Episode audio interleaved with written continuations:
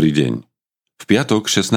júna slovo Božie nachádzame napísané v prvej knihe Mojžišovej v 37. kapitole vo veršoch 1. až 11. Jákob však ostal bývať v krajine, v ktorej sa jeho otec zdržoval ako cudzinec, totiž v Kanáne. Toto sú deje Jákobovho rodu. Keď bol Jozef 17-ročný, ešte ako chlapec, pásol ovce so svojimi bratmi so synmi Bilhy a Zilpy, ktoré boli ženami jeho otca. Jozef donášal otcovi zlé správy o nich. Izrael však mal radšej Jozefa ako všetkých ostatných svojich synov, lebo bol synom jeho staroby a dal mu zhotoviť aj dlhé rúcho s rukávmi.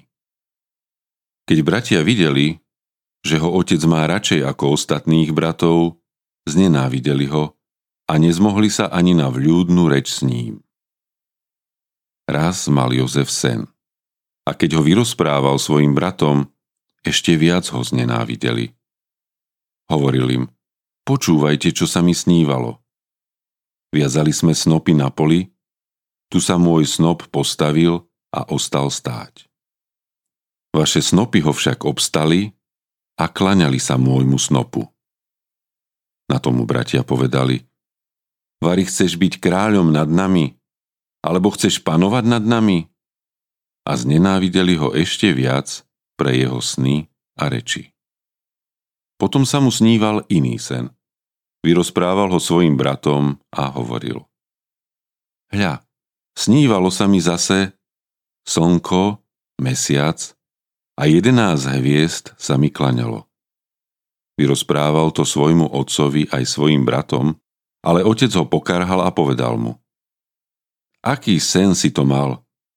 Vari sa ti ja, tvoja matka i tvoji bratia prídeme kláňať až po zem?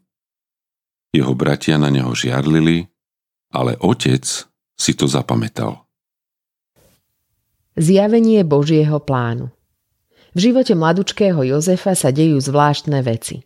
Na jednej strane je tu obrovská otcová láska až s nezdravými prejavmi uprednostňovanie pred ostatnými súrodencami, rúcho.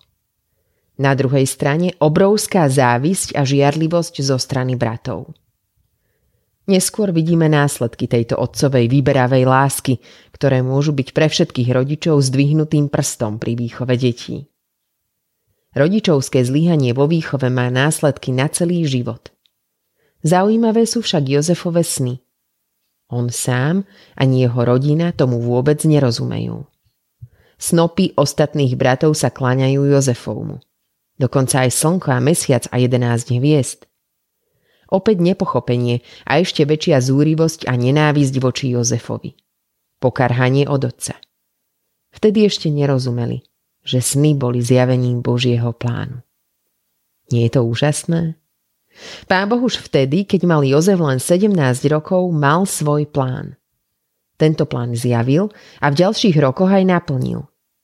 Všetko, čo prišlo, bolo Božím plánom. Niekedy sa aj my pýtame, prečo sa deje to či ono v našom živote.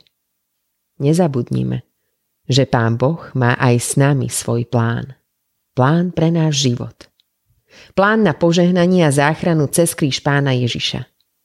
Stačí mu dôverovať a nechať sa ním viesť. Urobme tak aj dnes a dôverujme jeho plánom s nami. Sme v jeho rukách. Autorkou dnešného zamyslenia je Janka Maťová. Modlíme sa za cirkevný zbor Nesvady.